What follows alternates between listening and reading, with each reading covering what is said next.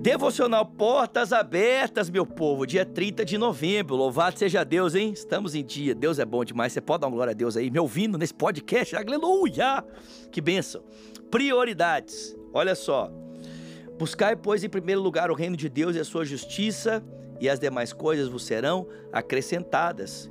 Evangelho de Mateus, capítulo 6, versículo 33. O reino de Deus e a sua justiça devem ser prioridades de busca na nossa vida, mas isso não se refere uma busca externa, mas sim uma busca interna, no coração. Os valores espirituais são eternos e alimentam a nossa alma. Já os valores materiais serão supridos conforme as necessidades. Quando priorizamos a busca dos bens materiais, isso nos afasta dos desígnios traçados por Jesus. Por isso, devemos deixar nossas preocupações materiais né, em segundo plano, na certeza de que a nossa fidelidade a Deus vai nos garantir a sua providência. Gente, eu gosto muito, né, quando eu leio esse, esse texto de, do Salmo, é, do Salmo não, de Mateus 6,33, eu gosto muito de pensar o seguinte, né, o contexto aqui do texto, Jesus está falando, olha, olha para os lírios do campo, olha para as aves dos céus. Eu gosto muito de parafrasear essas palavras de Jesus da seguinte maneira, é como se Jesus estivesse dizendo assim, olha, se o Deus que você serve dá conta de cuidar dos passarinhos, e se o Deus que você serve dá conta de cuidar das, das flores do campo, ele, será que ele não é capaz de sustentar a sua vida? Ou seja, nós não precisamos, pessoal.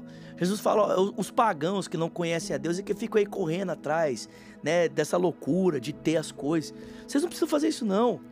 Busquem, pois, em primeiro lugar o reino de Deus, a sua justiça, porque as outras coisas vão ser acrescentadas. Ou seja, confia no caráter amoroso do seu pai. Ele sabe o que você precisa, ele vai cuidar de você. Né? Hoje eu sou pai, né? Minha filha está com um ano, a fazer um ano e um mês daqui a alguns dias. Mas, gente, eu, no que diz respeito a mim, eu vou fazer tudo o que for necessário para que a Valentina possa ter o melhor para a vida dela.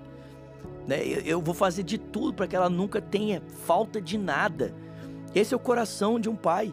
Agora, gente, se o nosso coração de um pai terreno já quer ser bondoso para com os nossos filhos, e o coração do nosso pai celestial?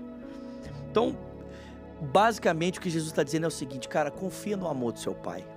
Confia que ele cuida de você. Confia que ele sabe que você precisa, que ele não vai deixar você na mão. E se preocupe em agradar o coração dele.